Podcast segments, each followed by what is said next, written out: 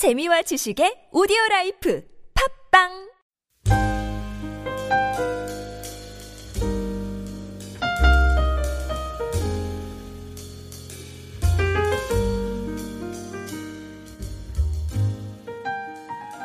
교우 여러분, 리더는 어떤 사람입니까?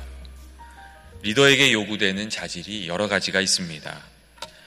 어, 미래를 제시하는 그 비전 제시의 능력도 있고, 또 실무를 파악하고 지시하는 업무 능력, 또 사람들을 이끌기 위한 커뮤니케이션의 능력, 재무 관리 능력, 이런 여러 가지 리더에게 요구되는 그 자질이 있습니다.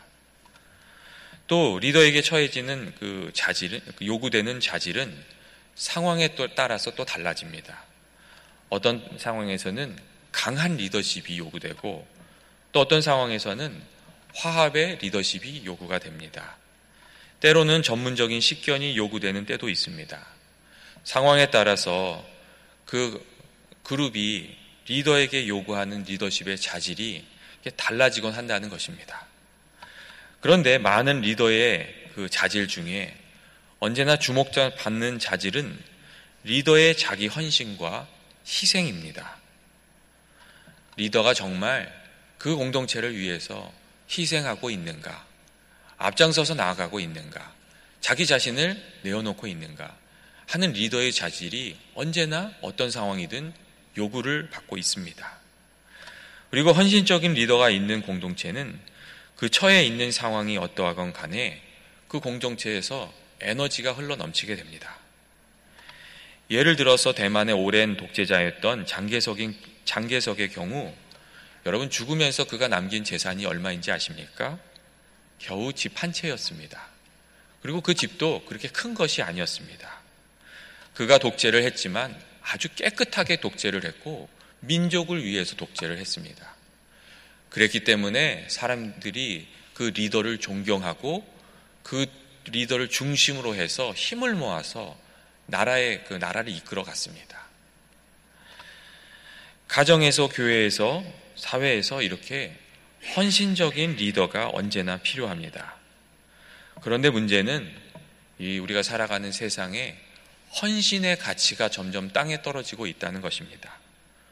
헌신하는 리더는 점점 찾아보기가 어렵고 점점 세상에 자기 자신만을 돌보는 리더들, 이익만 따지는 리더들, 그런 사람, 그런 사람들만 점점 늘어나고 있다는 점입니다.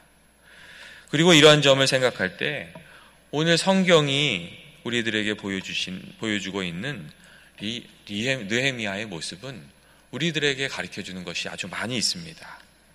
왜냐하면 리더로서 느헤미야가 아주 놀라운 헌신과 또 자기 희생을 우리들에게 보여주고 있기 때문입니다. 여러분 느헤미가 어떻게 이스라엘 백성들을 섬겼습니까? 성경을 보면 느헤미야가 자기 자신이 마땅히 취할 수 있는 권리를 포기하면서 이스라엘을 섬긴 것을 알 수가 있습니다. 느헤미야와 그 형제들이 12년 동안 총독의 녹을 받지 않았다고 성경이 말하고 있습니다. 느헤미야 전해왔던 총독들은 백성들에게 양식과 포도주와 은 43개를 빼앗았다고 말합니다. 그리고 그 종자들도 백성을 압제했다. 그렇게 이야기합니다. 하지만 느헤미야가 그렇게 하지 않았습니다. 또 자신의 형제들도 종들, 동들도 그렇게 하지 않았다고 말합니다. 여러분, 한두 달 아니면 1년, 2년 그렇게 한 게 아닙니다. 자기가 임기를 맡은 그 기간 동안 12년 동안 느헤미야가 한결같이 그렇게 이스라엘 백성들을 섬겼습니다. 정말 한, 이 느헤미야가 자신이 누릴 수 있는 권리를 포기하면서 엄청난 희생과 헌신을 이스라엘 백성들의 앞에서 보여주고 있었던 것입니다. 여러분 어떻게 느헤미야가 이런 희생의 리더십을 보여줄 수 있었겠습니까? 오늘 우리가 성경에서 그 이유를 몇 가지 찾아볼 수가 있는데 첫 번째 이유는 느헤미야가 진심으로 하나님을 경외했다는 점입니다. 여기서 하나님을 경외했다는 말은 느헤미야가 하나님의 뜻을 귀하게 생각하고 늘 하나님의 마음을 헤아리고 있었다는 것입니다. 하나님께서 나를 여기에 세워주셨는데 내가 어떻게 하기를 원하시는 것일까? 느헤미야가 이 하나님의 뜻을 늘 헤아렸습니다. 예루살렘 성벽을 건축하고 이스라엘 이스라엘 백성을 이끄는 동안 하나님께서 내가 어떻게 행동하기를 원하실까? 이것을 그가 끊임없이 생각을 했습니다. 그래서 그가 자신이 할 수 있는 일이지만 하나님이 원치 않는다고 생각하면 그 일을 하지 않았던 것입니다. 그는 자기 자신의 일, 그 일을 하면서 이익을 얻을 수 있었지만 이익을 얻지 않았습니다. 이 왕의 비서실장까지 했던 사람인데 성벽이 완성되고 나면 어떤 일이 일어날지 예측하지 못할 사람이 아니었습니다. 여러분, 하나의 도시가 개발되면 어떤 일이 일어납니까? 그 주변에 땅값이 폭등하는 것을 그냥 어느 정도 일, 이런 일을 하는 사람은 다 알 수가 있습니다. 근데 성경에 보면 이런 말이 있습니다. 내가 땅을 사지 아니하였다. 그런 말이 있습니다. 아주 짧은 구절이지만 느헤미야가 자기 권력을 이용해서 자기 이익을 구하려고 하지 않고 하나님의 뜻을 받들려고 했던 것을 우리가 알 수가 있습니다. 눈치 빠른 사람들은 주변에서 땅을 선점하는 사람도 있었을 겁니다. 여러분 느헤미야가 그 판 돌아가는 것을 몰랐겠습니까? 하지만 그가 그렇게 하지 않았다는 겁니다. 둘째로 둘째로 느헤미야가 놀라운 희생을 보여줄 수 있었던 이유는 그가 정말 백성들을 생각하고 그들의 사정을 헤아리고 있었기 때문입니다. 10절, 17절 말씀을 보면 느헤미야가 이스라엘을 이끌며 감당했, 감당해야 됐던 그 재정적 부담이 또 엄청났던 것도 알 수가 있습니다.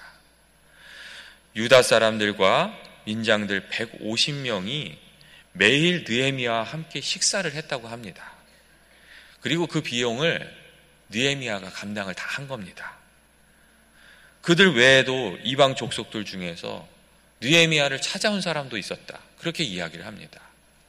그들을 다 이끌기 위해서 자기 주머니를 털고 있었던 겁니다. 여러분, 리더가 되면 돌봐야 될 사람들이 정말 많이 생기지 않습니까? 찾아오는 사람도 많이 있습니다. 이 성경의 말씀을 보면 그래서 매일 소 한 마리와 살찐 양 여섯 마리와 닭도 많이 준비하고 열흘에 한 번씩은 각종 포도주를 갖추었다. 이런 이야기가 있습니다. 일이 잘 되게 하기 위해서 많은 재화가 이게 소모되었던 겁니다. 그리고 사실 이러한 부분은 업무 추진비의 명목으로 그가 취할 수도 있는 부분이었습니다. 하지만 그가 그렇게 하지 않았다고 말하고 있습니다. 그리고 그렇게 하지 않은 이유가 다른 게 아니라 백성들이 감당해야 될 부역의 짐이 무겁고 상황이 어렵기 때문이라고 느헤미야가 이렇게 기술을 하고 있습니다. 느헤미야가 이렇게 일을 추진하는 것을 보면 그가 상당히 체계적이고 목표 지향적인 사람이고 성취 지향적인 사람인 것을 알 수가 있습니다. 하지만 그는 일만을 앞세웠던 사람이 아니었습니다. 그는 사람을 살필 줄 아는 사람이었고 이 일을 통해서 자기 자신의 공적을 세우거나 자기 자신을 앞에 세우는 사람이 아니라 그 일을 통해서 사람들이 복되게 하는 되는 것, 사람들이 정말 기쁨을 누리는 것, 거기에 마음이 있었던 사람이었습니다. 그래서 그 사람은 이 느에미아는 백성들을 이렇게 사정을 살피면서 또 일이 되게 하니 해야 되니까 그 일도 되게 하기 위해서 애쓰면서 자기 주머니를 막 털어가면서 그렇게 일했던 것이었습니다. 마지막으로 느에미아가 이렇게 놀라운 헌신을 보여줄 수 있었던 이유를 우린 느에미아가 가지고 있었던 그 하나님을 향한 믿음에서 찾을 수가 있습니다. 오늘 성경 말씀을 보면 니에미아가 사람에게 받으려고 하지 않고 죽게 받으려고 하고 죽게 드린 것을 하나님께서 넉넉히 갚아주실 것을 확실히 믿고 있었던 것을 알 수가 있습니다. 19절 말씀을 보면 내 하나님이여 내가 이 백성을 위하여 행한 모든 일을 기억하사 내게 은혜를 베푸시옵소서. 느헤미야가 이렇게 하나님의 은혜를 구하고 있는 것을 우리가 읽을 수가 있습니다. 저는 느에미아가 자기 민족을 위해서 일을 하면서 이 귀한 일을 했지만 사실 좀 억울한 일도 많이 당했을 것이라고 이렇게 생각을 합니다. 모든 일을 모든 일이 그렇듯이 앞장서서 일한 사람은 오해도 받고 또 미움도 좀 받고 그렇게 되기 때문입니다. 이 성경 말씀을 읽으면서 니에미아가 이걸 왜 썼을까? 저는 그런 생각도 좀 했습니다. 사실 이 글은 사람들에게 보여주기 위한 글이 아니라 느헤미야의 비망록 같은 글이라고 저는 생각을 합니다. 그가 이스라엘 백성들을 위해서 일해온 그 과정들을 쭉 기술하면서 자기가 겪었던 그 상황을 좀 생각하면서 자기 억울함을 조금 적어 놓은 그런 비망록 같은 그런 부분이라고 저는 생각을 합니다. 12년간 이스라엘 백성을 이끌면서 느헤미야가 굉장히 파격적인 조치들을 했습니다. 그리고 그 조치들은 잘잘못을 떠나서 비난의, 비난의 대상이 될 수 있는 그런 부분이 있었습니다.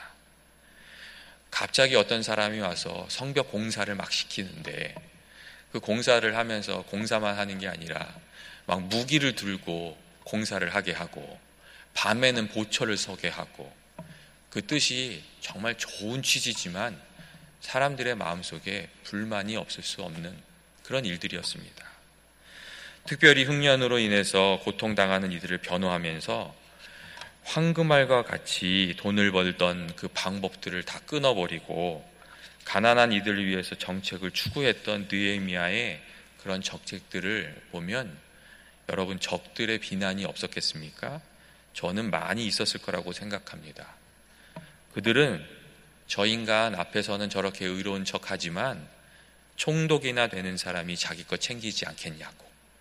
아마 그렇게 떠벌리고 다녔을 것입니다. 그런데 이 모든 비난 앞에서 니에미아는 흔들림 없이 올바른 길을 걸어가고자 했습니다. 하나님이 자기를 알아주시고 하나님께서 자기 자신의 그 진정한 헌신을 넉넉히 갚아주실 것을 그가 확실히 믿고 있었기 때문입니다. 그리고 오늘 성경 말씀에 비망록 형식으로 하나님께 자기 마음을 털어놓는 것입니다. 하나님, 내가 이 백성을 위해서 행한 모든 일을 기억하셔서 내게 은혜를 베풀어 주십시오. 이렇게 기도하고 있었던 것입니다. 저는 저 우리 모두가 이렇게 기도할 수 있어야 된다고 생각합니다. 사랑하는 교우 여러분, 오래 사용하지 않았던 펌프에서 물을 끌어내기 위해서는 그것에 먼저 한 그릇에 물을 넉넉히 부어 넣어야 됩니다. 그것을 우리가 마중물이라고 부릅니다. 그리고 그 물을 붓고 펌프질을 하면 그 다음부터 그 펌프를 통해서 많은 물이 끌어져 나옵니다. 여러분 리더의 희생도 그와 같습니다. 리더의, 리더의 희생은 전체 그룹의 행동을 이끌어내는 마중물과 같이 그 공동체 안에서 일을 합니다. 마중물이 부어지면 리더의 희생이 거기에 부어지면 더 많은 물이 나오고 희생이 쏟아져 나옵니다. 문제는 마중물을 붓지 않고 펌프질을 하니 소리만 많이 나고 결과가 있지가 않는 겁니다. 사랑을 거두고 싶다면 먼저 사랑하고 기도를 거두고 싶다면 먼저 기도하고 섬김을 거두고 싶다면 먼저 섬김의 길을 가야 하는 것이 하나님의 부르심을 받은 우리에게 주어진 책임입니다. 여러분, 빛과 소금의 역할이 된다는 것이 다른 것이 아닙니다. 우리 가정이 변화되길 원한다면, 우리 공동체가 변화되기를 원한다면, 우리 교회가 정말 건강한 교회가 되기를 원한다면, 그 부분, 깨달아지는 그 부분에 정말 씨앗이 되는 것. 그게 빛과 소금의 역할을 감당하는 그리스도인의 삶을 살아가는 것입니다. 우리 모두가 주님이 주시는 그 마음을 따라서 정말 그 마중물 같은 인생을 살게 되시기를 주님의 이름으로 축원드립니다. 같이 기도하시겠습니다. 사랑이 많으신 하나님 아버지, 오늘도 저희들이 주님의 전에 이렇게 나왔습니다. 저희들이 빛과 소금으로 부르심을 받은 저희들의 사명을 잘 감당하고 세상의 마중물 같은 존재가 되기를 원합니다. 저희들의 마음을 붙들어 주시고 저희들의 마음에 예수 그리스도의 그 사랑을 넘치게 해주시고 성령이 넘치게 해주셔서 정말 이 마중물 같은 존재로 살아가게 하여 주옵소서. 변화를 위해서 저희들이 먼저 주님 앞에 나와서 기도하게 하여 주시고 헌신하여 주님을 위하여 일하는 저희들이 되게 하여 주옵소서. 예수님의 이름으로 기도합니다. 아멘. 이 시간 다 같이 저희들 중보기도 드리도록 하겠습니다. 오늘은 선교사님들 위해서 선교지를 위해서 기도하는 날입니다. 선교사님들이